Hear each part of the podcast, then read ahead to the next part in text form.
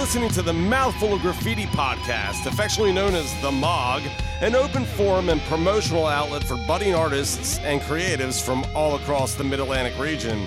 I'm your host, Brad Cox, not necessarily affectionately known as anything other than Brad Cox, but I'm here all the same. Let's see who and what we're chewing on today on The MOG.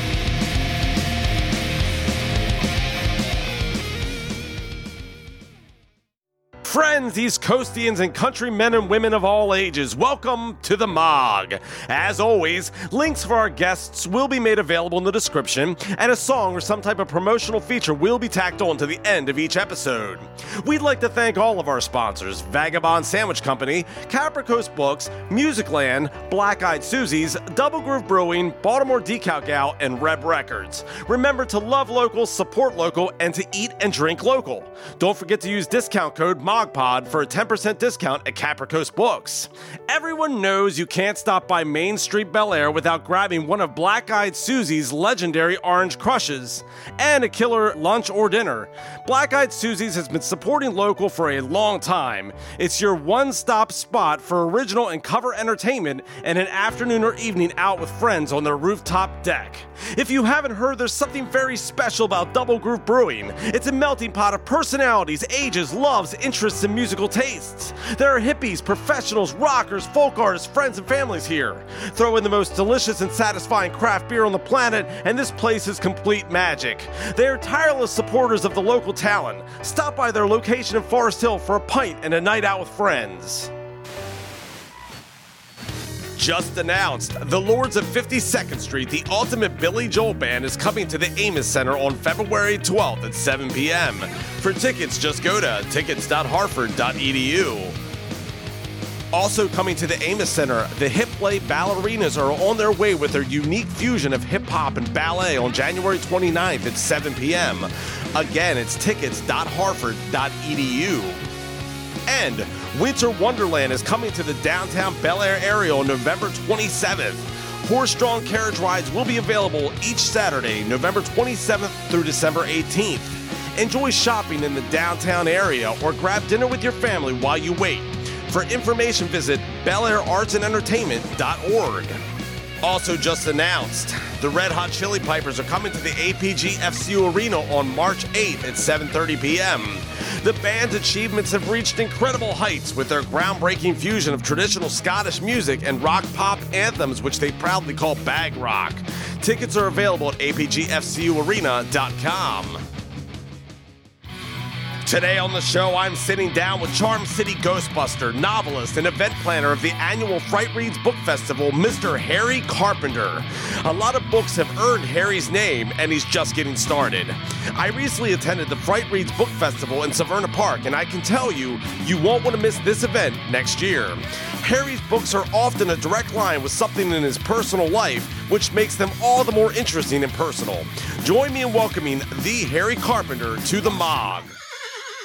Harry, welcome to the Mouthful of Graffiti podcast. How you doing, buddy? Doing pretty good. That horse noise really threw me off. It gets it gets everybody. so you rode in on a horse, obviously. Yeah, yeah. Yeah, Larry noted was like, oh yeah, I parked it out back. So anyway, we basically met at the Drinking with Authors event that we were doing during COVID. I mean, we may have met prior in some way, but that was in like, passing. Yeah, but that was like what solidified it. I, I remember doing the, uh, I guess one of the first ones, and I got very intoxicated. and you happened to be there in the chat room, and Liz is like, "Well, you want to invite him in?" I was like, "Sure." And we went on for like two hours. And I was the previous episode, the the week or what have you before, and that's how I even came up. It's like, well, I had Harry uh, just last week, and he was, and you're like, "Hey, let's bring him in." Yeah. And then I was watching your guy, and I oh, I, I I logged in is what triggered it to begin with because I logged in to watch and gave like the uh, the obligatory thumbs up or something to be like, "Hey, I'm I'm supporting you." Right. And you guys Little hearts like, start going up. and then it just started to go like, bring him in. Let's come on, get in. I was like, all right. And I fired up the laptop, and that was history. Yeah, well, it was history. I, I woke up in a bathtub. I don't know what happened. For whatever reason, like I just started drinking and like you just lose track of time. It was only two hours, but I had a couple of those tall boys. We were two hours. Your show was, Was three like and a an hour- half. Yeah, yeah, it was a long show. You were already going strong with Liz for an hour and some change before you even brought me into the fold. I don't think that she wanted to post it because it was so long, and I kept playing music in the background, and she didn't know if there was like going to be copyright issues or that, you know. But I was like, no, it's my music. You can definitely put it up. So anyway, that was a great episode. but this is going to be a great episode because you like to talk. sure. But we recently just saw each other again at StellarCon. Yep, yep, yep. And obviously, the Fright Reads Book Festival, we're going to talk quite a bit about. But what were you doing at StellarCon, and how did that kind of whole thing come about? So, as you know, uh, the wonderful uh, man Kevin Hawk. Yes, Transcendent Events. Yeah, I was gonna say the uh, the the front runner of the Transcendent events. He he's a purveyor of small time acts for music. He loves uh he loves local business. This is kind of his thing. But he's also a nerd. So doing the nerd events, I linked up with Kevin, and I I don't think there's been a nerd event aside from the Bel Air ones. I, I don't think I've missed any of the city ones. But just being so embedded and ingrained into that nature, Yeah. um, when he decided to do this like a Comic Con idea, not just a bunch of nerds sitting around like dressed as Superman and Batman getting drunk at a power plant live or something. This is now the formal convention idea. People sitting at tables and selling stuff, and celebrities and cosplay contests, the whole Yeah. shebang. He hit me up immediately and said, Do you want in on the ground floor? And I was like, Yeah, yes, I will absolutely come play. And that was his first one that he did in the summer. So the first one though, you showed up as a Charm City Ghostbuster, but No. s- you you did the book No, signing I- as well. I suckered those guys in, Okay, but I showed up. I try to be there in spirit, so I wear something Ghostbustery. no pun intended again. Heyo. You got a ghost ghost trap over there. So yeah, I usually when it comes to those kind of events, if I do a transcendent event, in Yeah. most cases, whether it's uh you know nerdpocalypse or what have you, Right.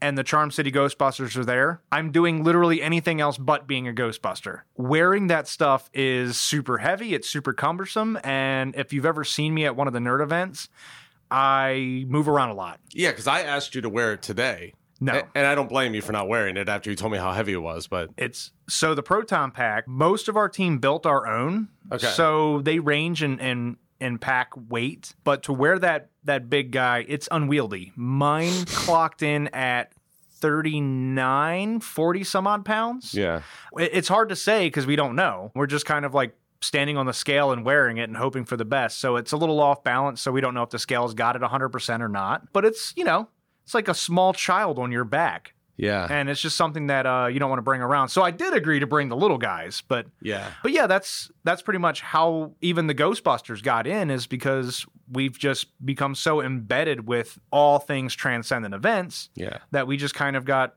shoehorned in as like an attraction, including myself with writing like horror and science fiction. Yeah.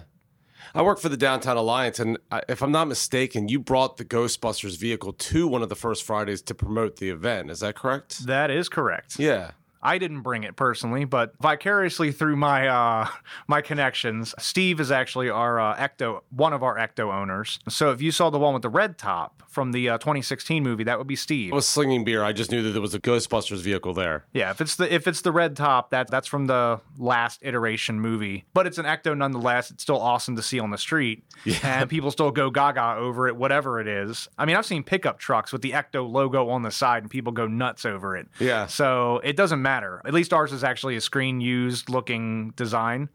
I wasn't going to bring up the Charm City Ghostbusters just yet, but we can. Here we are. Yeah. How many people are there that are part of like this big network of Charm City Ghostbusters? And how does one become a Charm City Ghostbuster? How does one stop becoming a Charm City Ghostbuster? Well, right. But like if I wanted to do it, How do we get off this ride? like how do I become Um, like, you know, Brad Gon or So- Brad Gone. it's to be my Uh, new name. Bradmore. yeah. Yeah, so when we started it, it might have been six of us deep, six to eight. Were you at the ground floor? I was at the ground floor. Okay. So I had come from a, I don't know if you know this, but there are teams all over the globe. Unbeknownst to a lot of people, there's like two or three teams in PA. There's one in Delaware. There's like three or four in Virginia. Just, Right. just going off of like geographically nearby. There's teams in Germany, Great Britain, Russia, whatever. They're everywhere.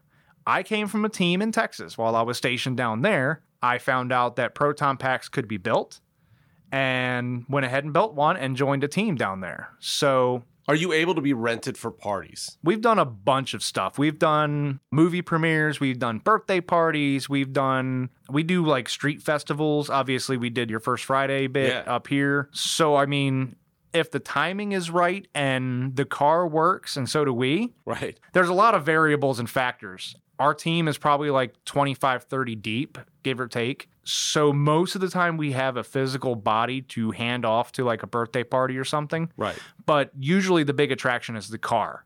If we don't have the car, we're just That- well, like that's what I meant. we're like three or four schmucks just standing around in a costume uh just hanging out like and it's funny too because you'll get like all kinds of levels my favorite party that we ever did it was our first birthday gig we had never we had never done them before and we're just like what do we do some lady asked us do you guys do birthday parties Well, that's what I'm asking. yes uh sure hey guys somebody wants us to do a birthday party what, And they want we, to pay us to dress up and come there. how do we do this Yeah. how much do we tell her? And we're literally doing, if you're familiar with the scene from Ghostbusters, where they're trying to tell the hotel owner uh, how much it is. He's like, well, how much will this be? And Egon's in the background, like thumbing out like numbers. He's like holding up three, and he's like, it's uh three big ones, you know. And they're like doing that. That is literally how we got started, kind of winging it. We That's were like, like, the first time, like when you're in a band and somebody asks, like, how much do you charge? And you're like, I've never been asked that question. It could be 200, 300, like, do you, 2,000. do you say like, uh, yeah, we'll do it for fifty bucks, and then you're just going, we could have got three hundred, Right.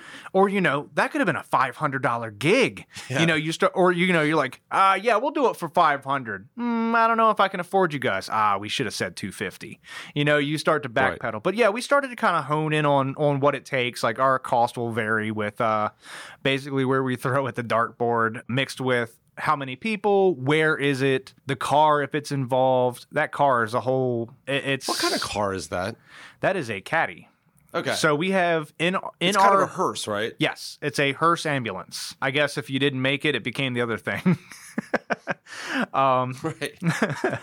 so with the uh, the cars, we have one that's currently getting a new engine, but that's the uh, the one that everybody knows and loves from the uh, the movie with Bill Murray and Yeah. the gang. It depends on the wear and tear on these vehicles. So which vehicle, how far, what are we doing?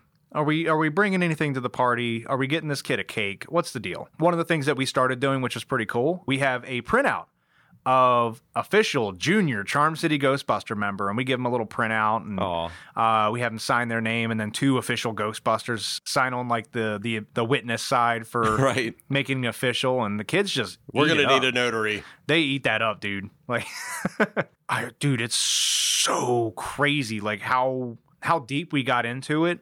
But the problem is, is like we did hit a wall, like as a team, Yeah. where we just didn't want to do it anymore. And we'd get somebody new. Like we got a guy that we brought into the fold right before COVID. He did an event. We did a Fired Up for Childhood Cancer event. That's where we met uh, Heavy T. If you got to say somebody is the, I want to say the heart, but I'm going to say the enthusiasm. This guy has been gung ho, bobbling his head to say yes to just about everything that we can get our feet into. He shows up, and just some of us are just so dead inside. It becomes a job. It becomes that scene when they Sure. just hand Winston the traps. They're like, here, whatever. Welcome aboard. You're hired. Right. Um, and Winston's like, all right, good. I'm working. right. You see that in real life. You just see these guys like, yeah, it's super cool, guys. I'm going to go ahead and dress up with you guys. This is going to be so cool. And we're like, kill me. Right. I got to put this 300 pound suit on here. and- I'm done. you know, StellarCon was a great event. And the cool thing that Kevin does is, you know, he brings in the bigger names like Ian McGinty, Yeah. Jim Cummings, but Winnie al- the Pooh, man. he brought yeah. Winnie the Pooh and Tigger. and the girl playing violin was fantastic. But That but was he pretty also, wild. Yeah, from what I could hear where I was. Yeah. And he, but he also keeps uh, that local element there. Like he had Dirty Bourbon was there. Of course. Yeah, Joe Ruggiero of State Farm. That guy. Yeah, Joe Ruggiero was in there, and then we had I don't know what Lauren's business is called. You probably do because of Fright Reads, but she was there. So she actually has a bracelet gig called Bootiful. Her first event to set up physically was Fright Reads. She apparently set up, she told me she set up a mock booth at her house just to make sure everything would work and look good. It was it was funny. It was very adorable. Well, you and I, we kind of caught up at Black Eyed Susie's at the after party of the event. You know, I really didn't see you at the event. I was working the event, Yeah, I'm on the floor and you were off ticket boothing or something. ticket boothing, pretty Yeah. much, yeah. And we talked about your musical background, which we're going to get into. But Oh, you were there that day as the author, Harry Yes, Carpenter, the that's author. uh, that's where I'm That's the direction I'm headed these days. Yeah, and you're Uh, doing fantastic. You- What are you up to? Seven, eight books now? Yeah, about eight books. Yeah. with uh, about fifteen of them in the in the shoots to get finished or started or something. The, the thing that I run into that's probably the biggest struggle is I have a certain ADD. Like I want to be the writer, but I also want to be the musician, but I also want to be the podcaster, but I also want to be in shape. And there's all these different things, and it's like I don't know how to juggle it all. So I feel So what I did, I got rid of that last one. the being in shape part, right? I gave up on look that at one. the McDonald's right now. Yeah, I gave up on that one. So what's interesting is all the things that you're doing now all at once, just juggling all these plates, I have done at one time or another in my life. Yeah, And I'm not like it's not like I'm like 70 years old and seasoned and Right. going, "Yeah, I've done all of these things." I, you know, I'm not even 40 yet. And I have been an online DJ. I have uh, you know, recorded music either in a studio or in my own studio. I have done all of these different things and tried to like find my voice and I think writing was the one that, you know, I was just able to be like I can get into this cuz I don't have to have a singing voice to throw words on paper. I don't have to have a band to put words on paper. I didn't even know you were in a band until that night. I didn't know the musical Harry Carpenter. Yeah, that uh And you had a band called well, I thought it was Insane, but it's Insane. well that was my solo hip hop career. It's also part of your Instagram handle. And that is actually when you go to like in my Instagram handle insane vigilante, Mm-hmm. that's where that came from or you know, pretty much any other handle like on Steam or something wherever I I've used it. You're right. Um that's my thing. and it was a um, rap group. That was my solo. Okay. So that was me being solo. Prior to that was with this guy I, I knew for a while. We called it Downfall. And that was a duo, which started as a trio, and then the other guy uh, kind of bailed on us. Yeah. Um, and then a few years before that, in high school, I had a band called Zero to the End. And that did not go anywhere. It was high school. That was high school, and I had a drummer that didn't want to drum anymore, and he'd rather sing, and he'd rather me be the drummer. And if anybody's ever seen me with a drum kit of any sorts, even on like rock band or something, uh, my coordination is zero to none. Right. I just start banging and kicking at the same exact time. Well, you played me a couple tracks prior to the show Ice Cream Truck or Ice Cream Man and General or The General. Yeah, yeah. So, so which band or project was that? So that stuff was downfall. Okay. So that Downfall. Was, that was the creative uh, where I really pushed like how wild can we get. Now this is a this is a dig into my past here, but I used to be heavily into this uh, this lesser known group called uh, Insane Clown Posse. I was going to ask, but then I didn't want to ask because I was like, well, if he, if that's not what it was, then he's going to be offended. Yeah, it's a it's it's a dark stain on the past, but also not. So, were you a juggalo? I plead the fifth. Okay. So, But yes, uh, is there a 100%. tattoo somewhere on your body? So no, but I do. But have, you considered it. There are photos Okay. of me in face paint.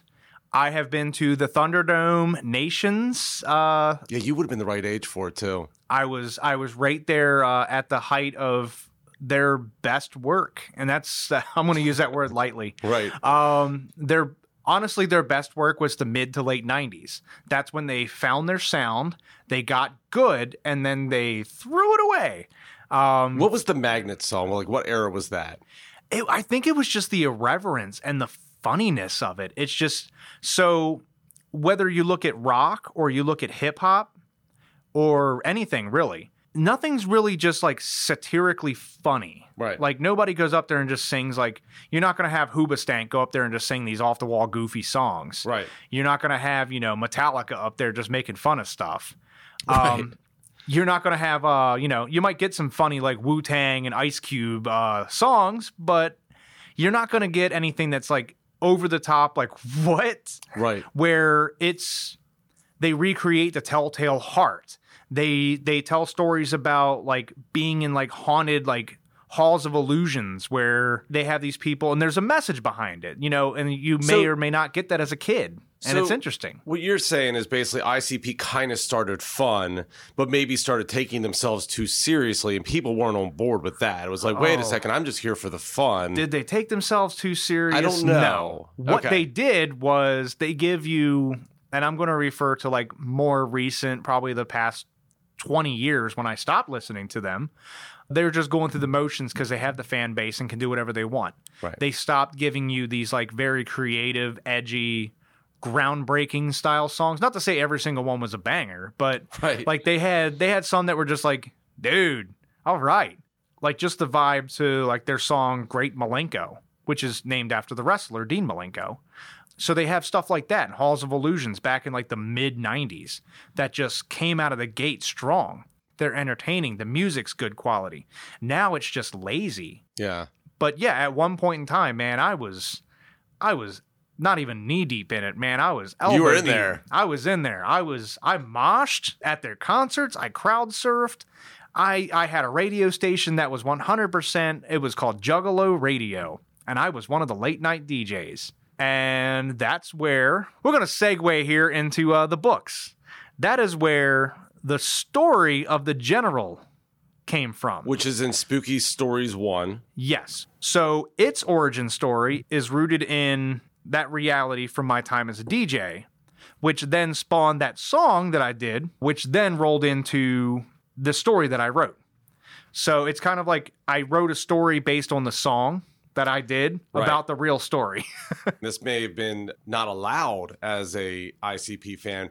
Did you also like Eminem? Yes, I that so that's it's weird. The feud is a weird thing because I, I never even knew where the feud came from. I think they tried to make it a thing. They were trying to make fetch happen and it didn't. ICP was trying to make the feud? Or, Yeah. Yeah, I think M's like, what are you doing, MGK? basically. Right.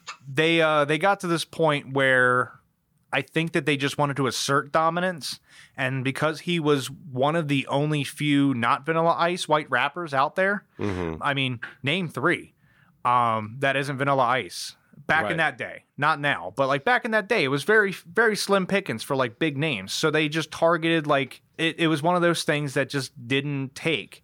But Eminem is superior in a He lot was of the ways. GOAT. He's dude. I mean, have you heard his newer stuff? Still, like he's still got it. He does still have it. It doesn't get And as it- much and it might have acclaim, gotten- but it's very good. It might have gotten better because he's gotten faster. His There's like bars music get murdered by or Yeah, whatever. yeah, yeah, Like he's got all of that stuff. So yeah, it was. It's really weird to like to go to something like the Gathering of the Juggalos in Ohio, and you got all these people that are just like, you know, they hate Slim Shady, Right.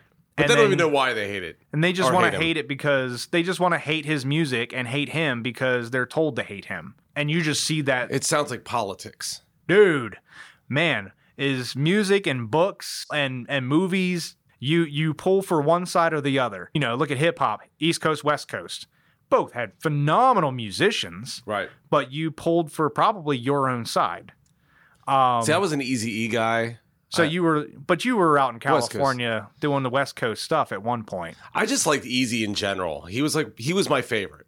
yeah yeah he's uh he was very aggressive, but there was always something funny in his lyrics. Oh man so we can go down this this rabbit hole of uh why hip hop sucks today but rap back in the day used to have clever wordplay Yes. innuendos That's the whole point behind the word bars. that it, it it just like give me a song in the past five years that lil anybody has used the word derriere in a in a verse you don't hear derriere anymore Right. and i will tell you every song put your hands up and wave your derriere and you're like okay Right. derriere and then you're like i just learned a new word you know as a kid but yeah it's just kids today and their music So you- angry, sh- angry fish shake you had you, you had this rap feud in, in this band that you told me about at Black Eyed Susie. Do you want to share that, or do you want to kind of keep that as a story that we had together? Man, so I'll, I'll give the abridged version, but it was it's one of those things where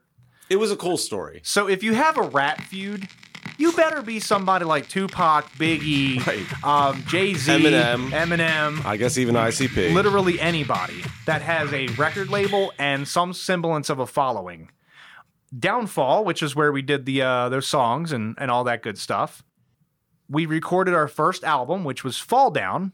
Thought that was funny because it was Downfall, Fall Down. Okay. Um, the the I actual image did. of the uh the album image was literally like just reversed on the other side, and it said "Fall Down." It was kind of cool.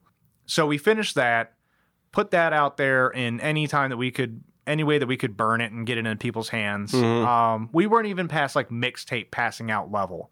This isn't being distributed through CD Baby. Right. This isn't going on Spotify. Not that Spotify was around then, but Right. you know, this hasn't gone anywhere. We're not YouTube sensations. That wasn't even out then.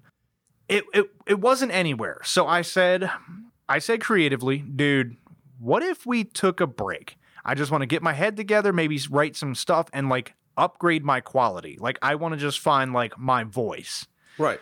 All right, man. All right. Yeah, we can do that. I'll, I'll work on some stuff too. Cool. We're good. But he took that as this is a breakup. You're breaking up with me. we we mutually walked off as I'm gonna come back to this better, faster, stronger than I ever have been. Right. And I hope you take this time and do the same. Right. For whatever reason, once it bounced It's around in. It's not his you, little it's me. it bounced around in his little nugget yeah. to come out to this son of a bitch. Right.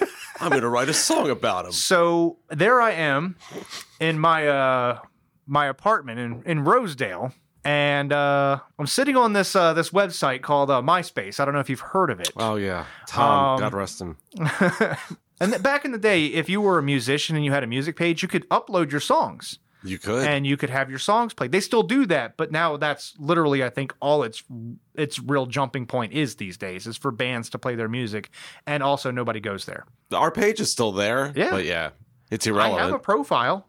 I log into it. The only reason I log into the profile is to get pictures from like 2000, like three or four to 2008, but it's lost most of them.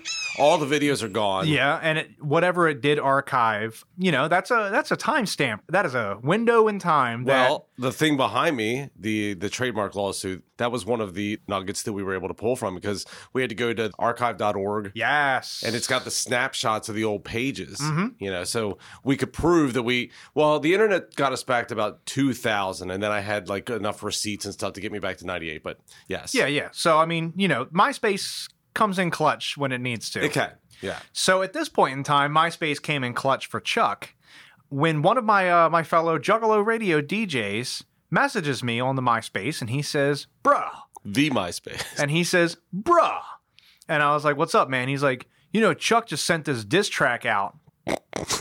First time I'm hearing about it. Apparently, he uploaded it like two weeks ago, and this is the first time uh, I think it was Nate that told me. This guy Nate, DJ Malenko Magician, um, as as he was." He told me about it, and I went to Chuck's page, and sure enough, there it be. And I can't remember what the lyrics were. I can't remember what it was even called.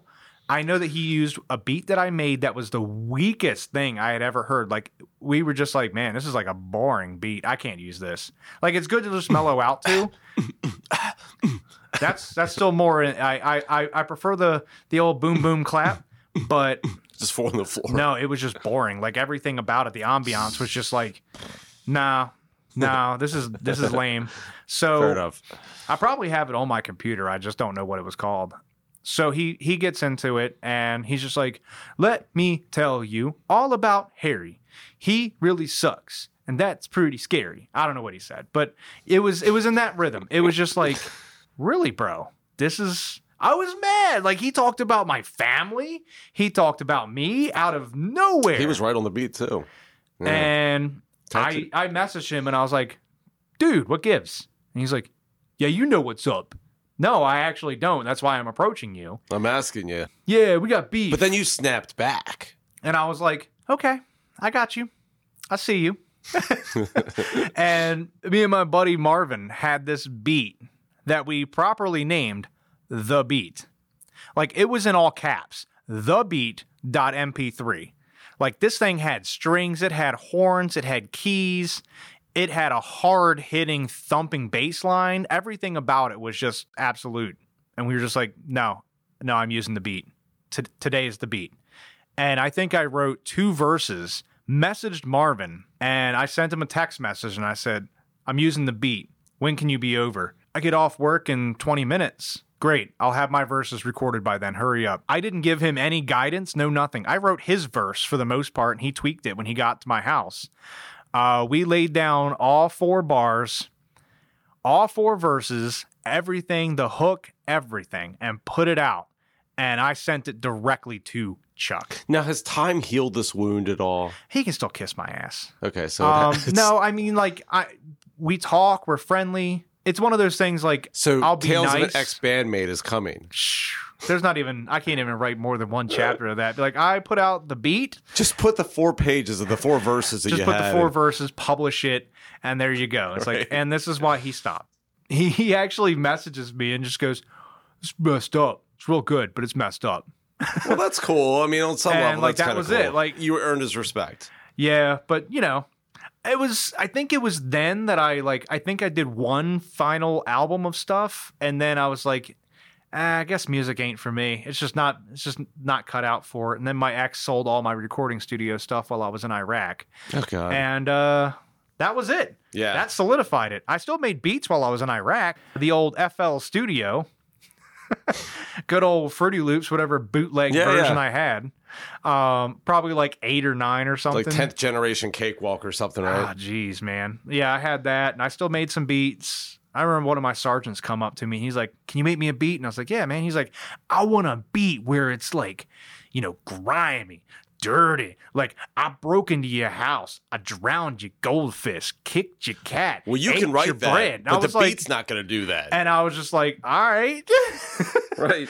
and I did. I made this like I'm really good with the piano stuff. So yeah, I, I did that, and that was probably one of the last forays into music that I had, other than just being an observer and listener at this point. Well, let's steer the ship into the books. Before we do that, though, I want to get into what I mentioned in the introduction, which was the Fright Reads Book Festival. I want to know what the impetus for that was. And I've got just some general questions about how you felt it went, where it's going. Let's talk about Fright Reads. So Fright Reads was an interesting uh, foray. I think I'm still in mild disbelief that it's still a thing. It was a You laid the groundwork. I, I, I, and what's funny is like, so there was a uh, there was a horror book festival in Maryland, Okay. and I wanted in. I was like, this is where I belong. I write this kind of stuff. Right. Horror, that's me. And that sounds awesome. Like it's nothing but like-minded individuals. Military horror, to be exact, but For one of them, yeah. Oh, 100%. so I, I applied. I shot my shot, if you will. And they said, no, I'm not a good fit. And then I realized that you're like, not a good fit to be at the event. I my, my books aren't the right level of horror. And I'm Then like, they didn't read them. no, no, they didn't. Um, But the This is a military book. It's like, no, but you have to read it. But No, the uh, the problem was it wasn't erotica. Okay. It needed to be somebody banging a werewolf and a dragon inside of Hmm. a cave while a monkey watches or something. I don't know. That's our show, folks. There it is. so, whatever. The, I don't know. Like I, I, I get ya. werewolf, bear people. I all. It has to be something like that. And I didn't jive with them. And I'm, I'm sure you've seen Futurama, Uh, yeah, I've seen some episodes. Bender the robot, where he Right. says, "You know what? I'll go start my own company with hookers and blackjack." that was my exact response. Fantastic. I'll make my own book festival with hookers and blackjack. Unfortunately, I couldn't get the hookers and blackjack, but I did put together a pretty awesome book festival. You did. And it was it's literally geared towards everything that I would want in a festival. The second that it becomes something that I don't want to be at, I don't want to do it. You had Richard Chizmar, who is kind of the big author. He was with- the man. Yeah, yeah. He's friends with Stephen King. He just put out Chasing the Boogeyman. Uh, Timothy Baldwin, who's got Camp Lenape, that series. We had the sponsor Liz Decker there, Caprico's Books. And, but you also had like other vendors, like you had Lauren. Yeah, I had Uh, her beautiful bracelets. I had um I had diagonal from you was uh ninth life, like with the with the number nine TH, Mm-hmm. uh ninth life. Um she was doing uh retro pillows. So I don't know if you saw like those Yeah. goosebump blankets from like the the early nineties. She actually turned those blankets into pillows that are coffin shaped, made out of those blankets. Yeah, she was by Liz. Yeah, so she was like one over from her. So we had a bunch of really cool stuff. There was Artway Alliance was in the one corner doing like drawing contests. Right. Like quite literally like sit down, get a pen and paper and draw uh contest. You had a game room. I had the game guys, game room. I had a game it was kind of a corner. game room, I had a game corner. Okay, well, Um, game room implies that I had a second room. But yeah, game corner. Those guys were awesome. That was uh, Next Level Gaming out of uh, Columbia. It was cool. We ran into each other just at another event, and I was like, "You want to come play? Give me some like horror level games." But the point is, the Fright Reads wasn't just about authors. It's literally what I want to walk into. If I see this online and I go, "Huh, I wonder what this is," and I roll up in there and it's a bunch of like middle aged women selling erotica books. That's not what I want to get into. What I want to walk into is exactly what I saw at Fright Reads, which was the guy at the the front uh, where you had like the baby dolls and the severed heads Right. and all of that. Like that's your first greeting as you walk in. Right. I think he's back in. Was he Um, an author or was he? no, he uh that guy actually does um it's a web series called Things Forsaken okay. and that's uh, that's their company name, but they do a a web series where they recreate like macabre and eldritch props. yes. And that's what they were doing there and he made some really wicked hot chocolate that had like ghost pepper in it. Oh, nice. I Um, would actually like that. It was pretty cool. He had little chocolate bits. He's going to be there again this year, so uh, make sure you get some chocolate. But we had that. We had Ghost Hunters. We had Mobtown Paranormal. I mean, Yeah. it was. Yes, it's a book festival, and the idea is to have a 60 40 split. I want 60% yeah. authors, but that other 40%, I just want it to just be absolute fire. I want you to be able to buy some weird stuff, some artwork, some. Uh, that one girl that was making. Uh, she was making stuff out of uh, old book pages, making like flowers and roses. It's kind of like the Halloween version of like authors and artists, where you have the authors, but then there's the, the artists as well. So that's more like a Christmassy Yeah. vibe to it. Right. Dial that back by about a month and a half. Right. And that's exactly what you'd have. You have authors and artists, uh, ha- Halloween edition. How do you feel the event went? As belly up as I planned, Right. I expected it to maybe have like a dozen people walk through that door and that was it. And I would have been happy, be like, yay, somebody found us. We ended up having several hundred come through that door. Several hundred strangers. I don't know any of these people. Yeah. The best part is when you put together an event and it's not the same goofy faces that you know. Right. When you can reach out to strangers and bring in this new crowd, that's good because y'all have bought my books. I can't sell you my book. But to a complete stranger who's never been there, yeah, they're going to have a blast. This is new to them. Plus, it's also a very, um, it's a very different level of critiquing of your event too, Yeah. because you show up to my event and you go, eh, that's all right, man. It's not bad. Not bad. I mean, Kevin Hawk showed up to the event. He he breezed through for like 10 seconds and he was Yeah, like he was there. He's like, "This is pretty good." Is that an honest opinion or is that the the Kevin Hawk my buddy opinion? Well, well, Kevin Hawk's an event planner and, Yeah. and booker and all that, and I, and I work in events, and I know how much goes into it. From like getting the tables to setting up the manifest to having ushers, you had volunteers there. Even if twelve people only walked through the room, it was already a success because you did it. That's how I feel. True. But it's also a success if I have uh, enough standing to do it again. I'm doing it again. all of the authors, if they didn't sell well, they sold okay enough, and networked with the uh, the three bookstores that I had on on hand. Um, one of the things that I want to do is I want this to be a partnership. If the library would listen to me, I'm not selling them a table. They're not selling anything because they're a library. There was one in Southern Maryland. I did a Southern Maryland Comic Con a few weeks ago. They had uh, PG County. Is that where we're at out there? I guess Probably yes. something like that. Whatever county we were in, the public library was set up, and they had little, uh, I call it the little Livestrong bracelets. They had that little keychains, signing people up for library cards. Had little information packets that were on a bookmark that said all the services the library provided. So I would love to have them do something like that. That would be just super epic. Would be just have the library because I mean, where else do you think of for books? Yeah, but you can get the community bookstores. involved. It gets legitimacy behind what you're doing. Exactly. Yeah. That's the that's the other half of that is I want the community involved, which is why I partner with the three bookstores that I had the first year, which was uh, Park Books. Mm-hmm. By dumb luck happenstance, we had the event in Severna Park. I'm actually at the other bookstore, Curmudgeon Books, Mm-hmm. that's up in Marley Station Mall. It's not closed, by the way, if anybody's in Glen Burnie. Not yet, anyway Okay. at least not at the point of this recording. Uh, but I'm in that bookstore and somebody says, Oh, you don't have that? I'm going to go to that bookstore in Severna Park. And I said, Bookstore in Severna Park? Go on. and I Googled it real quick. They were around the corner from my festival. Like, I'm not kidding. Like, I could have walked there. And I went immediately there and I was like, we need to form a partnership. You guys are like, you can throw your boxes into the building from the front door. Right. So we did. My idea was to link up with these bookstores. Yeah, I know you're all competing with each other, but you have one common goal, which is not be a GameStop. You're Right. a bookstore. There's so much more that you can get out of books. So it opens up this whole new window of imagination and all that other stuff and yada yada yada. But that's my foundation is to try to partner with, you know, the bookstores and the library. And I actually worked with Joe, the old State Farm uh, Joe, Old Joe Ruggiero. in his khakis. Yeah. I think he's paying for the stage for our main stage. Oh, So that's it'll be cool. a. I told him I said we're going to call it the Joe Ruggiero uh, State Farm Stage. That's right. Um, I said we'll probably make it as dorky as humanly possible, just for him to be embarrassed. So where's the, where's the new one going to be? So we had to move a little ways down the road. We had a lot of, as you know, getting in that building. Yeah. Um, Wasn't it's, bad though. It's not. Ba- it's not a bad setup. It's a great first time spot. Yeah. but the elevator kind of goofed everybody up going two floors. People had to come in and go to the basement. So that was already one strike against it. People were a little weirded by that. But the hardest part that we had was the Wi Fi for Yeah. the vendor side. And It that, kept going out and oh, if it even came in. The the Wi Fi was just nasty. We had we had Wi Fi issues, we had parking issues, we had nobody can find the damn building issues. So now we've moved it up the road into Millersville.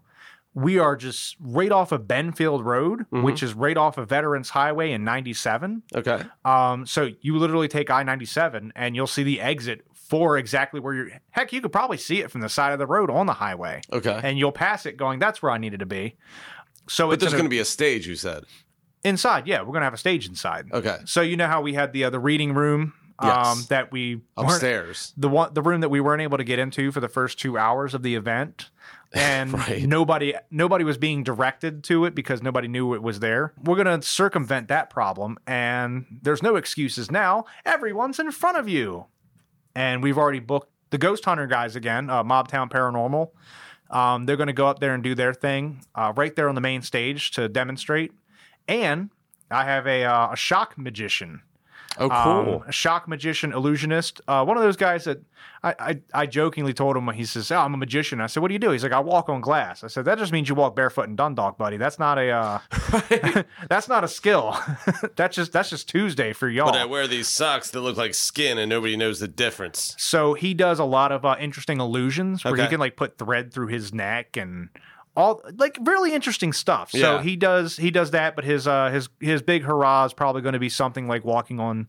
I told him no fire for obvious reasons, Right. but but like glass or I told him I set up the ante and put Legos down, bud. If you want to eat light bulbs, go for it. Yeah. So, what authors do you have already signed up for next year? So got this one guy, uh Brad Cox. Maybe you heard of him?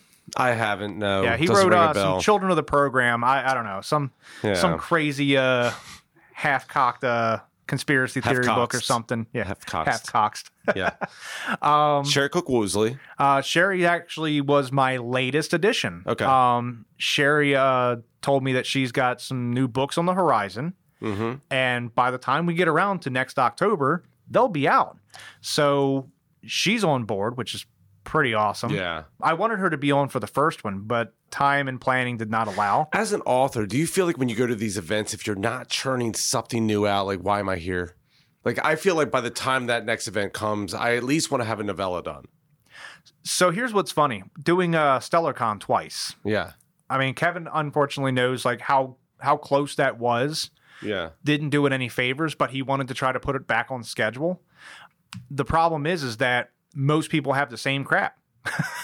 Right. I had the fortunate happenstance that Spooky Tales 2 came out in between StellarCon 1 and StellarCon 1.5. Right. Well, he was on my show and he's like, Well, yeah, as you know, I'm going to be doing StellarCon again in November. And my brain, because of COVID, thought next November. Yeah, Not- right. Not like you literally just did StellarCon a month You and just a half did it ago. yesterday. Yeah. What are you doing? You doing and he's tomorrow? like, No, like literally like a month and a half, two months from now. Yeah, so I can I can definitely see where it's just so there's it's it's twofold. So on one hand, the familiarity, you know your product, you know your books. My problem is I get excited for the next thing, and I want to talk about Fubar three. I am two thirds of the way through writing that, and the story starts to blend for me. So part of it for me is I need to get through book three and four so I don't accidentally spoil anything because I know I know the inside dirt. You know, Yeah. I, I was there. I was on the ground floor when the monsters took over. All right, so real quick, and the reason I made the joke earlier about Tales of an Ex Bandmate, you've got a bunch of books. They're kind of taking on the life of like series in, in a sense. You've got Tales of an Ex Employee, Tales of an Ex Wife or Ex Husband. Yes. You've got the Spooky Stories one and two. Yeah, spooky tales and scary things. Uh, Um, I think your your first thing ever was Brain Dump, where you just took all the ideas that you had and and brain dumped them into a book. that was the third thing that I put out, and it was only because that exact I description. thought it was first for some reason. and that's the exact description. I took everything that I already had yeah. and stuck it in a book.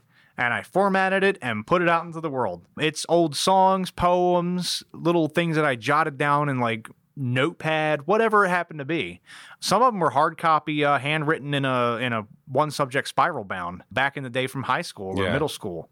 So yeah, that's exactly what that is. It was just like, here's all my stuff, and bam. And you You're got welcome. Memoirs of a Crazed Mind, but I want to talk about Fubar Blackout and Fubar Out of Element. This is like kind of teeing itself up to be a four book series. That's the goal. Uh, you got two of them out, and what gives credence to these books and what's interesting about them, you had a military background from 2008 to 2012. Listen, guy, I played Call of Duty once or twice. I know a thing. Whoa. I prestige three times. I'll have You you, were in the army in El Paso, but Yeah, yeah, you, you went overseas. I went to Iraq. So the fun thing that I had with this is I, I like a lot of like I don't read a lot. right. It's taken me forever to get through your children of programs. It's just it's it's just a lot of words, but it's readable. It's great. It's entertaining. It's just like my brain's just like you have to do other things, and I'm like, Right. you know what, brain.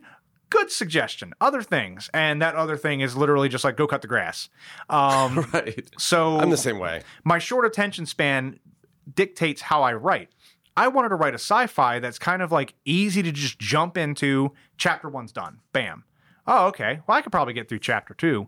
And then before you know it, you're up to chapter four. And then you're like, all right, cool. And then you come back to it a couple of days and you bang out another two or three chapters. It's really Yeah. easy to digest. So I did that coupled with my love for, uh, you know, sci fi. I like aliens. I like I like Starship Troopers, the the video game Doom from way back in the day. Um, all those kind of things are just like some of the inspirations Yeah. for the type of scenario that these guys have found themselves in, coupled with the very backbone, which is my deployment. I then what division were you in? uh, I was in the army. Yeah. Uh, I was in First Armored Division, which what used to be based out of Germany. They moved to El Paso, which is Fort Bliss. And for those that don't know where El Paso is, look at Texas, and there's a little pointy tippy tippy thing on the very right side or the very left side. That's it. The very, very tippy tip. If you think you're looking at Mexico, you're probably looking at it right. It is in the middle of the desert. It's awful. We we went to Iraq and it was the same. We landed and we're like, we just circled the air a little bit, didn't we? We're still here. Right. um, you do describe the landscape. You describe the weaponry in a way that somebody like myself probably couldn't do. And if I did, like, I, I- I wouldn't meet know to halfway. softly pull the trigger because if you were to pull it hard, you know, you, yeah, you know, and I meet you halfway with it. I don't I don't insult your intelligence, but I also carry you along enough that way you can paint a picture. If you've never fired a 249, what's that like?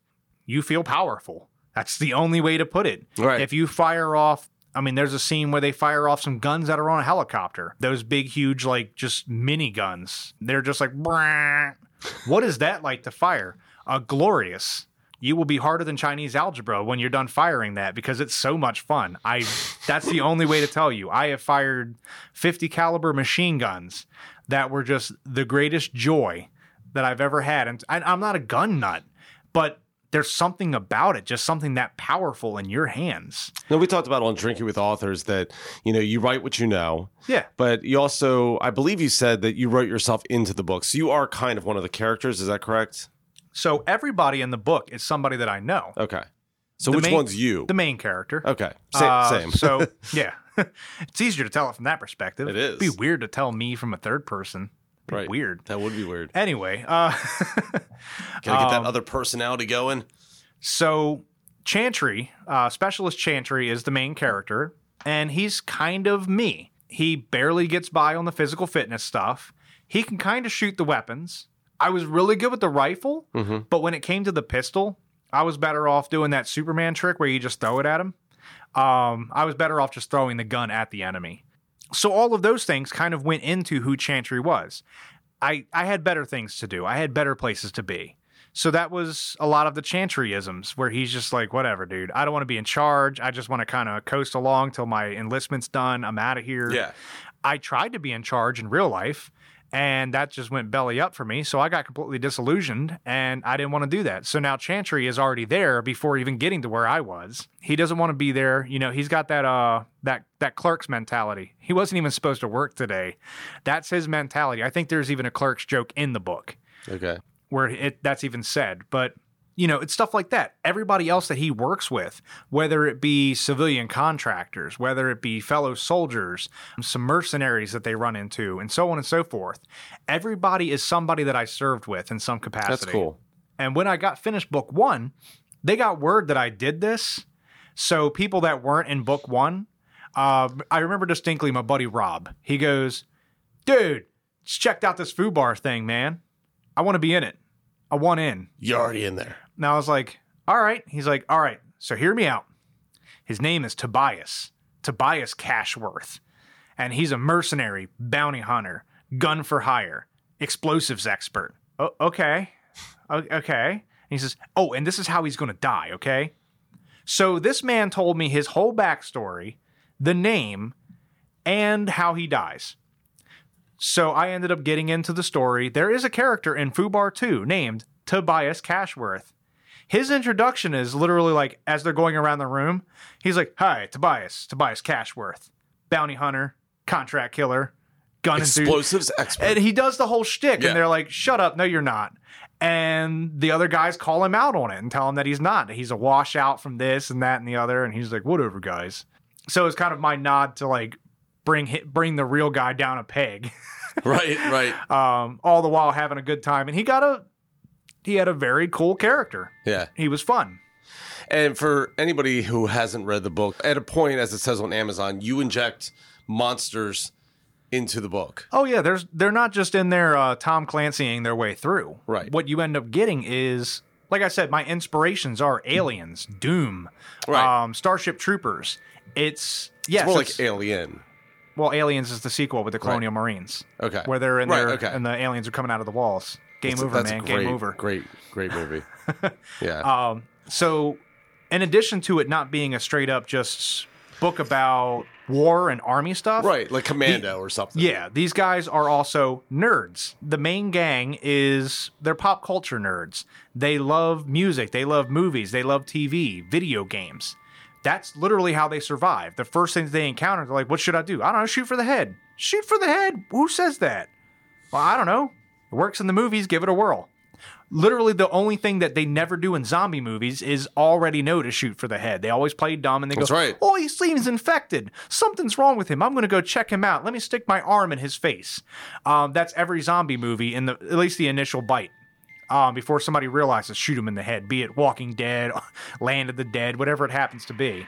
Um, I just I cut the mustard. I went right in there. I cut right through it, and they try it. Doesn't work, but give it a give it the old college try, as they say. Um, so they start using their like video game pop culture knowledge, exploding barrels, all that kind of stuff. So, what is the major difference between book one and book two? And just because it's your first one, are you still a little bit partial to it? So book one is so the names also have a connotation with the awareness of the crew of where they're at. So blackout, no one knows what's happening. This is everything has hit the fan, and everything is as the book is It's like titled. Bird Box. it's very bird boxy. Nobody knows what's going on except in Bird Box. They knew that there was a thing outside There's that a they couldn't thing see. happening, right? So they knew they knew what it did and how it worked. They just didn't know what it looked like. Um, in this case, this these creatures literally overrun a military base in a matter of probably moments. So you get you get kind of this like we're in the dark situation and everything has gone completely awry. I used blackout because when a base gets hit by a rocket or someone dies through combat or non-combat means, the base goes on what's called a blackout. They cut out the internet, phones, the whole shebang, no communication in or out, just so we don't get on Facebook and go, "Ah, did you hear about Sergeant Snuffy? Ah, he got blown to bits." And then Sergeant It was a blackout. and and Sergeant Snuffy's wife is going, "Oh my god." They want the appropriate channels, the chaplain to go to the house, that kind of stuff. They want to get ahead of it. Yeah. Um, so they go on a blackout. So I chose blackout for that reason because no information is coming or going. No one knows what's happening. And it's just those guys just trying to get off the base and survive. You get into book two, and they actually link up with an agency, like a Men in Black type of group, if you will, okay. um, that is part of like a strike team to eliminate these creatures. So somebody knows about these things, and they've already got a task force to get rid of them. So they get in over their heads. So it's called out of element. So it's it's gonna be like when the aliens actually do arrive and they finally say, "Yeah, we knew." You know. Yeah. They've been here the Um, whole time. so it's something to that effect. Like this company is leading on. Uh, there's more than they let on. Okay. So that's going to be out of element. So I have the next two books that are planned are Situation Normal, which it's anything but, and the fourth book is going to be called Homefront, which will be Ties it all together. the final book. do you know what the timeline for targeting three and four? I'd like to say I'd have a book out next year, but me and Tim are also working on a serial killer book. I, I, I have about 40 different projects. I have, there's a book that me and Tim are working on where we're writing it in tandem. So I have chapter one, he has chapter two. So you get two different characters, two different perspectives, two different writing styles. That might be next year. Can I say the title, or you want to say Yeah? Chemical Burns. Okay. So we're gonna have a book, Chemical Burns. Um, we'd like to have that done next year. I got a book about a vampire. That's all. I'll I'll, I'll leave that at that. I got a book about a vampire. I got Okay. a I got a fantasy story that I'm working on, like you know Lord of the Ringsy type of fantasy story. I got Spooky Tales three in the shoot, so it's hard to say when you. I just want to release like 40 books next year. So what do you do, right? Yeah, if you could only get more time back. So, with Fubar, because it is a series, I did want to ask you it's something that's near and dear to my heart. Have you considered trademarking the name? You do not want somebody coming along and taking your books down. That would be devastating. So the problem with FUBAR is that it's not trademarkable because it's a military acronym. Okay. So Well, then you don't need to worry about it either. I don't have an issue because I have the novel Right. called FUBAR. There is a comic book. It's called the FUBAR comic. Um, it's I don't know a gory beat 'em up comic book that I've I've seen around. So if you Google up like FUBAR, that will come up. There's some military like military joke books called FUBAR. So it gets thrown around everywhere. Yeah. Um, so I think it's so commonplace. it's an that this- acronym for up beyond all recognition. Absolutely. Yeah. So I don't think where where you're going to deal with schizocalypso, that's very very specific. That is a especially the spelling and everything about it. Everything about that was so niche. The odds of putting your finger on that randomly in another part of town slim to none. Right. Well, he had schizo. That's all he had. Oh, S K I T S O. And it was explained to me that schizo was the dominant word. It'd be like if you had Nike and Nike swoosh. okay. So that's how this whole thing unfolded. But that that's that's a whole. But, but in that in that sense, I think Yeah. it's because it's such a niche word. It's not Yeah. like an acronym that's used commonplace Right. in military. It's this is a very common thing. It's it's like using SOCOM. SOCOM is an acronym for an operation. It's you know South American operations and stuff. Like you get like when you get like those Tom Clancy stories, and they're like SOCOM, Navy SEALs yeah. stuff like that. There are other games that can, or books and and stuff that can use SOCOM. They just can't call their game SOCOM Navy SEALs, but everything else is is there. I've gotten all the other stuff in place, so if Well, something does come up, I'm excited for your book three and four. It's obviously a labor of love, and we have the the memoirs of a crazed mind, which came out. I, what was that back in the summer? yeah, it was uh, almost uh, it was over a year ago. Oh, was it that long? Yeah, it was uh, the previous summer. Oh God, I feel like I was on the beach when I saw the update or something like that. Yeah, that one was fun because everybody has read it. And my favorite story is that my dad picked up two copies and he took them back to New York with him and dropped them off at his church. They are now in the church library. And one of the guys in the church went, Man, that was fun. Now That's cool. Now, do you mind if I read you the first sentence from the book? No. Why I think, as if I don't know it. I'm going to dramatically turn to chapter one. Okay. now, for those who cannot watch Harry do this, he is very dramatically turning to the first page of chapter one. And I'm holding it as if I'm going to dramatically read. He's going to read the whole book right now. This is chapter one. Okay. Chapter 1, Entry 100. Jesus, f- where do I even begin? And I'll leave it at that. That is now in a church.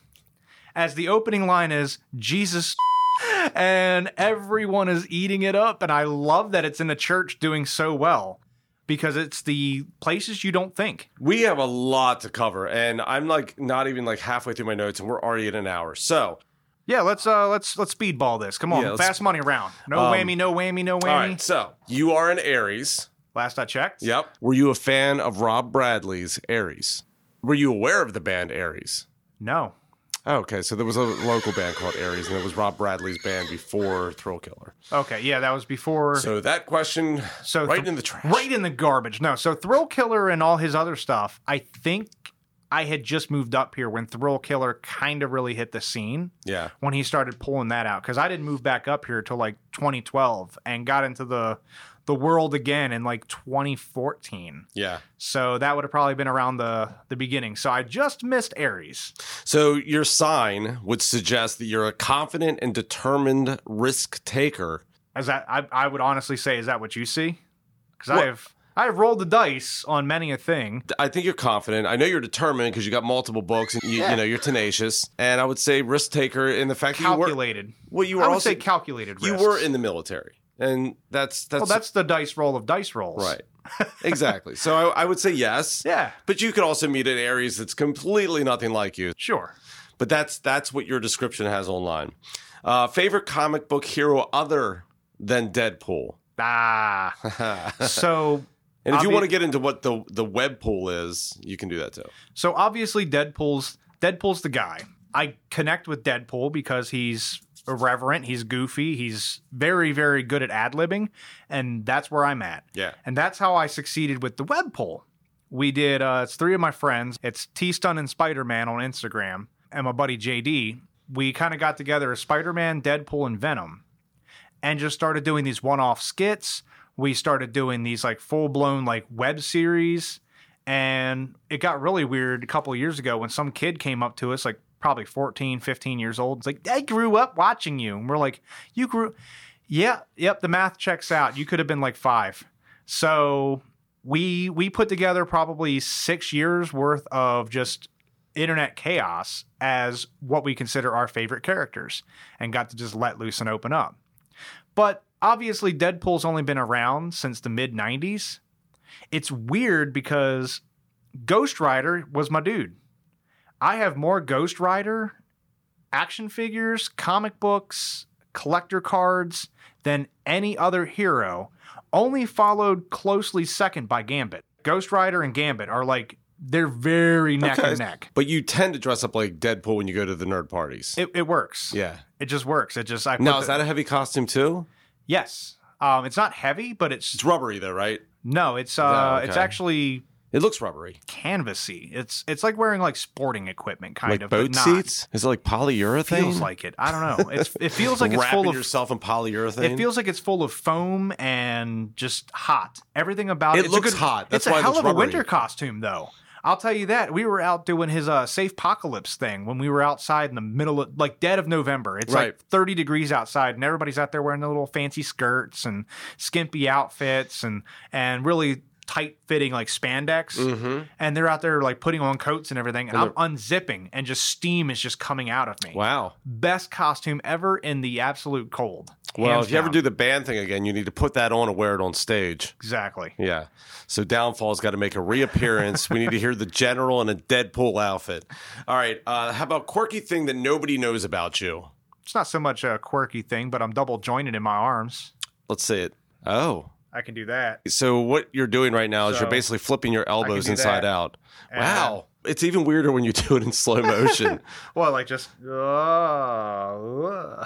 yeah, you need to work that into the book somehow. The next book. favorite national authors. I hate this question because, like you were saying with the Children of the Program books, I don't like reading. I like writing. I, Right. I just completely dodged the question now. and it's literally at least five people minimum will Right. come up to the booth and go, "So, uh, who are you reading right now?" Um, this is Doctor. He's uh, he wrote a lot of stuff. Matthew, Mark, Luke, John. Uh, this doctor guy, I can't na- think of his name, but he had this book about these dogs. They were going. Some of them were in cars. Some of them, and they look at me and they they like start to connect the dots. And like he's talking about Dr. Seuss, isn't he? I will literally just name something completely irreverent because honestly, it takes me a while to get through books. Um, but if I had to pick, I can probably get him to this new Fright Reads. So, Jonathan Maberry. His writing is actually the inspiration for Fubar's style. He writes uh, like so again, for people that don't know, uh, it is kind of a very conversational tone yeah, in your book. Yeah, it's it's descriptive and conversational. yeah, So in Fubar, I wrote it as this character that's just going along for the ride. There's nothing really that he can do in his power, especially in the beginning. It's just like, ah, yep, we'll just we'll just take the current where it takes us and and see where the day uh where the day ends up. He has a character um in his book series. I actually stumbled upon it at like a Barnes and Noble on my way to Iraq. I went to a Barnes and Noble to grab a book, and I picked up a uh, I picked up one of those Nooks. Remember those before Kindle became a I thing? I do. Yeah. The Nook. What a piece of trash. Well, and Kindle's it got its quirks too. it- they do, but I'm just saying, like the the Gen One. What a piece of trash. I mean, you would think after all this time and you formatted enough books, like that they would have found a way to make this easier. This can't be that hard. We're talking about words on a page. It's hard. It is. Trust me, it's so hard. Um, especially and then you see it on Kindle and it like redoes it and it's a mess. and you're like, how did you get? Did you drink? That's not what I Were sent you you. drinking Kindle? Right. Did I leave you at the bar again? yeah, people don't understand that don't do this type of thing, but yeah. Uh, yeah, you can format it and it looks great on paper, and you're thumbing through the pages going, ah, what a beautiful book. And then you open up Kindle and it's like Picasso put together your book. And you're Yeah. like, how did chapter five get here? right? Why are we starting with, cha- with chapter 28? Yep. But yeah, his his books, I picked it up and I got it on the uh, the Nook. I saw it in the store and I was like, I'm gonna put that on my Nook. Read it on the way over, and halfway through my deployment, I read through this book called Patient Zero. It struck every single note. It had zombies. It mentioned Baltimore and Ocean City, so it was a local story. Um, Sounds like walking through fire. it's a it's a super yeah, but it's like a super Yeah. awesome story. And he has a series, and it's this main character Joe Ledger, who finds himself like he's a Baltimore City police officer. He kind of washed out of the military in a sense. I think he made it to sergeant and called it a day. He's now in the police force. He's extremely skilled, just nothing has challenged him. Mm-hmm. So he finds himself in this zombie strike force. And now he's up to like, God, I think he's like 12 books in with his Joe Ledger series. I can't keep up. Right. And his books are just ungodly thick. They're like 700 pages, but it's such good material. And Maberry is like, he's like a trained fighter. He writes some of the best action scenes you've ever read. It's just a very, a very fun book. And his chapters are nice and short. And that's what I respect about it. I think chapter one was like three paragraphs. And I turned a page and it was like chapter two. And I was like, hot damn, I'm done for the day. I think some of my favorite books, and I do read. I'm I'm just kind of being a little bit hyperbolic. Skeptic's Guide to the Universe. Mm-hmm. That's a long book. I, I t- I took an entire week sitting on the beach just reading it. That's a good book. Yeah. Death of a Salesman. If you just want something that's What like, a classic. it's a good one. It's a classic. Gentle Art of Not Giving a f- Ah, the It's- subtle art of not giving a f- subtle. subtle I, art. I'm thinking of the the Faith No More songs. What a book to live by if you didn't. And I already lived by it. He didn't tell me anything I didn't already know. But it's just the book is literally, to put it lightly, is just don't sweat the small stuff, That's it. and that's all it is. It's just the subtle art of not giving a. F- right. what does that guy think about me? Am I am I impressing everyone? No, it doesn't matter. when you think about what does that guy or what does that girl think of me, they're not thinking of you at all. And if they do, it's only for like it's a synapse, like jerk. That it may be like a word that goes through their brain, but it's not like they're sitting there consciously like that Brad Cox, that son of a bitch. You know, it's like That's what I do. Is that not what everybody else does? I, maybe maybe there's more people son of doing a that. Bitch, I have like a whole war room. There's like, like, when people- strings on pictures. Yeah, like when, when when people get like all like worked up about what other people think of them, they're not really thinking of them. Or they are, and then that's a whole nother thing. But Yeah, that then it becomes an obsession and it gets creepy. But then it's completely on them. so while we're talking about other books, audiobooks open me up a little bit more because I used to drive to school Yeah. and driving back and forth like a half hour, I get into some books. Local Man, Mike Rowe. Okay. You've heard of the guy? Dirty Yeah. Jobs? Yeah, yeah, a yeah, million yeah, and a million other things. Yep. Discovery Channel himself. Yeah. Um, this man has done it. He has. He has it. a book called That's the Way I Heard It. It is funny and it's a biography. He tells you a true story about someone famous, but you don't you're guessing until the end of the story when he tells you and that person became Bill Clinton. And you're like, "Oh, no shit." And That's then he says, cool, yeah. and similar to Bill's story, I found myself in hot water, and it's like, oh, okay. And then it like there's a relation to it. It was a very fun read You're right. and I would love nothing but to get a paperback copy and have him sign it because I thoroughly enjoyed the book. That's cool. So that one was a good one. I'm trying to think of other like other than reading uh reading Tim's stuff. I think that's the only thing I've ever read in recent recent times was uh Tim Baldwin So stuff. the, uh, let's give Tim Baldwin a shout out on the show. He's uh, you know a local author brother of ours.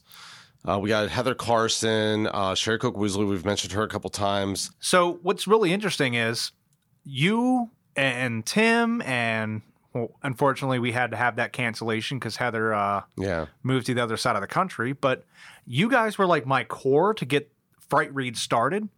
Every other author that you saw there, I had no idea who any of these people yeah. Who were. was the woman that was dressed like a cat the whole time? that was a dude, and that was a fox. okay. Um, it was a fox demon.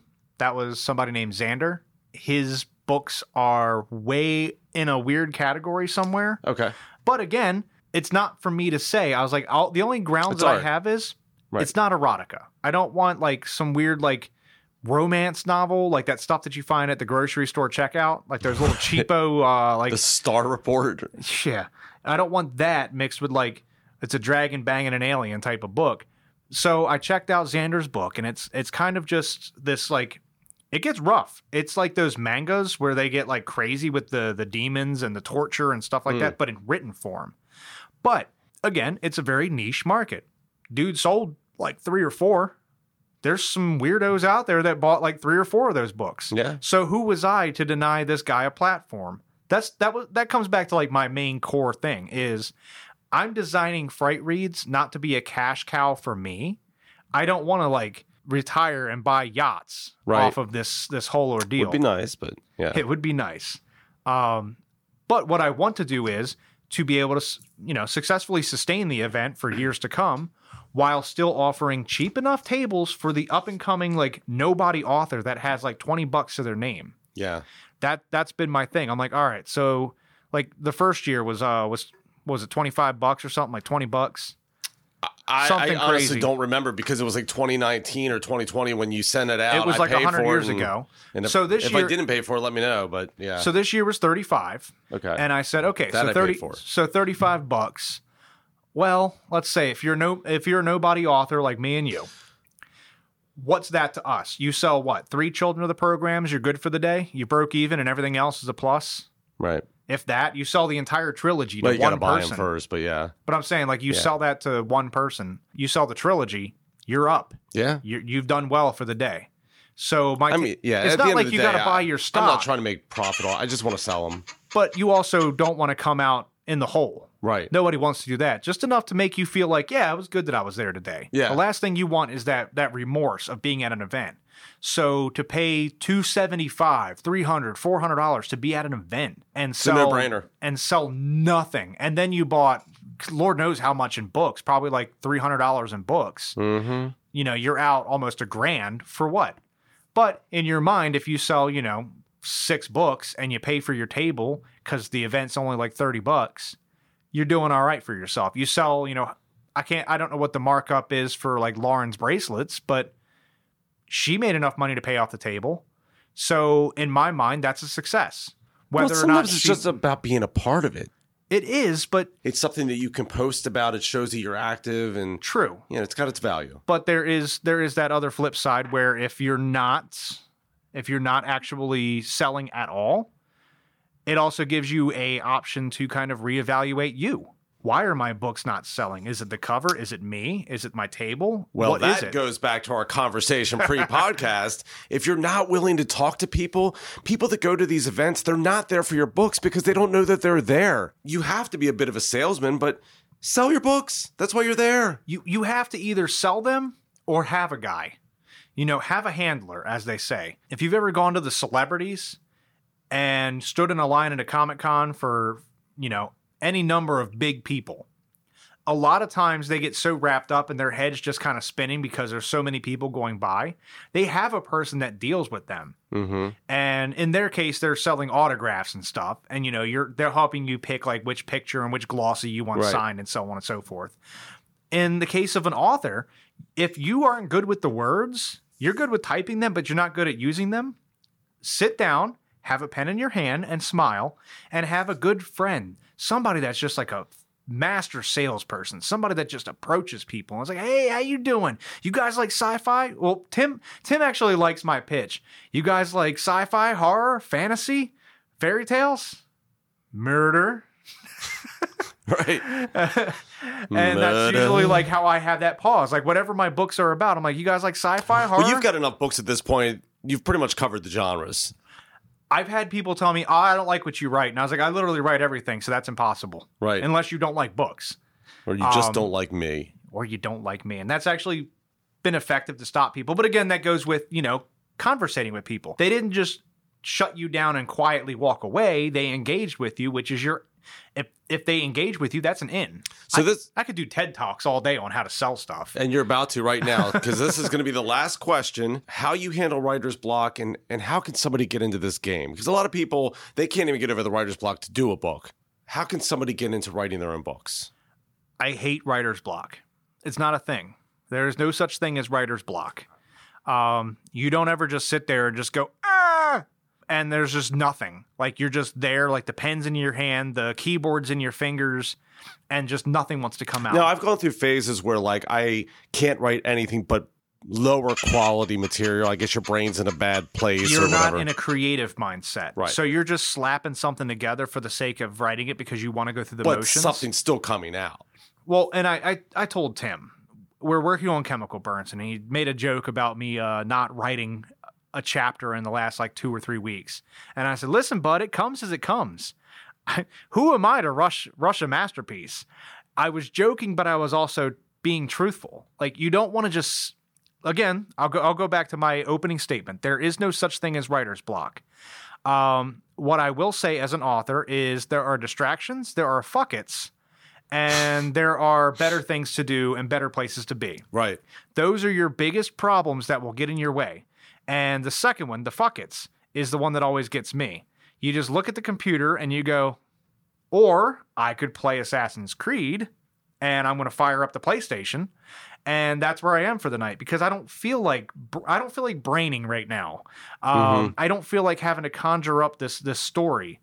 But we were talking about uh, one of the things that I have in the chutes, which is a story about a vampire, and I literally just sat down and just hammered out basically the beginnings of either the prologue or chapter one. I don't know where it's going to fit. I just started making words happen, and it's pretty impressive. I looked back at it and I was like, "Oh, this isn't full of crap. I like it." yeah Um, so it's it's an interesting process. If you if you try to make it happen, ev- everything creatively, whether it's music, whether it's painting, whether it's writing, carving something, Bob Ross it. You Bob Ross had this no forcing. This man ma- made a painting every day for his show. He would show up and come up with something distinctly different from the last Right. one for what eight, nine, ten years plus for a show and this guy was cranking them out. At no point in time did he just sit there and stare at the canvas and go, you know what? I, I don't have the faintest idea of what I should paint. right No, that man just said, well, what we should do, let's think of a happy day. And let's just start doing that. And he would just paint something and it wouldn't look good. And he'd just go, well, that looks a little mediocre. So let's go ahead and put a happy mountain over here. That's what it is with writing. Right. It's like, I got an idea. Uh, I want to write a robot takeover story. Well, that's it. There's your creative moment. I don't have a story. I just have an idea for a story. right and that's where it all comes from I want to write a story about a vampire. Okay, cool. Now, how do I make a story about a vampire is the next part, but open up your phone, throw it in the notes or something, shoot yourself a text message, an email, Google Docs, or whatever. Yeah, I would attribute writer's block to either not having an idea or not having a plan. Like I'm not one of those people that can just sit at the computer and it just like pours out of That me. is me. I um I kind of tried that approach with book one, but I found that I could actually write more and save myself more time if I actually okay, this is the chapter. What's going to happen? This is scene one, two, and three. How are we going to move these characters through it? Okay, there's my plan. I wasn't really a plan guy, but then I got like a dry erase board and became a plan guy. and I was able to actually write a hell of a lot more in the space of time that I would give myself. I'd be like, okay, here's your hour and a half, two hours of time, because then your brain's going to be crap and your writing's going to turn to crap. and it's it's there's a lot of other factors too because I can't write and it like right here in this basement, right here where you're recording, great for recording. Yeah. It's quiet, it's peaceful. I can't write here. I would not be able to fire up the laptop. You know what's weird? I can't write down here either. It's you too see all the stuff. I have to do it upstairs in this computer room where the sun's coming in, and for whatever reason, there's just like I have a better connection up there. It's it, it it- it's great. It's a bar. It's perfect. There's all this cool like music memorabilia. There's all this awesome stuff down here. Right. but it's such a cold environment for writing. There's nothing to really like pivot off of. Right. I mean, I'm looking around the room and I'm like, there's a mirror, there's some speakers, there's some guitars. Unless you're writing like a rock autobiography. Yeah, unless you're writing like your story, but there's nothing here that really just there's nothing I can draw from. Where I do my best Yeah. is in public. With all the talk, Really? all the noise, all the people. That's interesting. So- So, you're the guy at Starbucks. It's like you'd feel comfortable. I'm comfortable. working there. on my manuscript. Yeah. Um, well, I can see that kind of actually. so you said Fubar is kind of conversational. It is. Ta-da! Yeah. The conversational comes from me hearing all these conversations. hmm I'm listening to dialogue. You listen to people how they interact. You listen to their stories, but you're not listening to them. And you have visuals too. So if you want to write, I guess, a character into the book, and you see this old guy in the corner, you're like, okay, You can that's what he's him. wearing. He's wearing a tweed jacket and a. A yeah. tweed jacket. He's got a half disheveled mustache. And for whatever reason, he's got a monocle. Mr. Monopoly is here at the Burger King. yes, he is. if it's not working for you, do something different. It's like sitting there with a with an acoustic guitar trying to write the the next, you know, the Beatles hit. Right. Um, you can't. I mean, the Beatles traveled the world to find inspiration. Those guys went all over the place to come up with the next album. Yeah. Um, so get out of your house, go for a walk, and look like you said, you know, the inspiration comes when it comes. so it goes back to just get your environment right. If it ain't working, work it somehow else. I do a lot of my best work in public. Um, when it came to serial killer, I wrote this inside of a Chick fil A. I'm not kidding. Like, I'm sitting there. That is a good and a bad thing because they will bring you the drinks. They will refill you. You need a Oh soda, God, you-? Man, yeah. my bladder was like a hundred pounds, and I was like, I believe Just that is coursing with caffeine. I am sitting there on like chapter 15 by that point, and I'm just like, I am going, I, I can see my pee at this point. I need to go. And that would be me stopping writing. I'm not, I'm, I, then that also prevents you from getting to that like where it just kind of piddles out and you're just putting words just for the sake of words. Yeah, you're going for word count, not actual quality. And that's the other thing too. I, I mean, we've, we did that drinks with authors and we had a lot of conversations. And I think one of the biggest things was do not shoot for a word count. Mhm. Let the book happen. Right. You can do it in post. You, to make a make a movie or a music joke, you know, you can do it in post. You can add that stuff later. right. If your goal was to be at 70,000 and you peter out at like 55, Then it's done. sounds like that's the book. Because what are you going to do? You're going to add what 20,000 words of, well, herefore thereto he does decide to possibly ponder the, and you're just going to talk in a circle about how the guy decided to go to the bar that night. Yeah, you get like a paragraph that's the same sentence four different ways. The only time you have to add words and take out contractions is for a school paper in high school. That's the last time Right. that you'll ever, or maybe in college, but that's the last time you'll ever have to do that. You'll never have to be like, all right, I got to hit 500 words for the professor to leave me alone. So the summary here is wait for when the time is right. The inspiration will come, but when it comes, be ready for it and sit down and do it. And Google Docs is your friend. I typed out the entire intro of the first Fubar in Google Docs on my phone at 3 a.m. Mm-hmm. When it hits, it hits. By the time you get to the notepad or the computer and Windows boots up and the 15 system updates hit you Right. and and the Wi-Fi wants to connect and everything else, you're like, oh hell, what was that about now? But if you can roll over and you're half asleep stupor and thumb out some semblance of this idea that makes sense to you in the morning, take it. Take it. That's the thing about being a writer or a painter. You know, if a painter has an inspirational moment and they want to just like hop on the canvas, they just start popping open paint jars and go for it. You got to do the same thing, and we have a lot of advantages. Yeah. Um, it's just words. Stick it in like Notepad, text messenger, something, something that can save it, and keep your keep your cliff notes ready, and you know check it out in the morning. That's how Fubar came to be. I wrote it off of a paragraph of this cool little statement, which ended up being the prologue, um, and then that's where it went from. So don't let weird like 3 a.m. inspirational moments just go, oh, that would be a cool idea. I lost one the other day. I was like, oh, dude, that'd be a cool idea. And I was like, I'll remember that in the morning. I couldn't tell you what it was, but it was a great idea. It's fantastic. Probably a game changing novel that would uh, probably be like a New York Times bestseller forever. 16 Netflix series based off of it. All of that. Yeah, and it's not the 90s anymore. Technology is your friend. You can write that book. You can go through Kindle Direct Publishing. You can put the book out there. I would say just just do it. Allow yourself to do it. And uh, there's no there's no magic formula. You got to do the work. You got to format Yeah. it. You know all that. Harry, thank you for coming onto the Mouthful of Graffiti podcast. We could literally talk forever. I say that on every episode, but like literally, you and I could probably talk for a very we, long we time. have uh we are two individuals that have a hell of a past Yes. that have done done everything rich seen it all yeah we've done it all we've seen it all and there's still more to come I kind of feel like we're in a really great zone for writing because the perspective's just getting better and better and better. Exactly Yeah. All right. Well, thanks for coming on the show. hey no problem man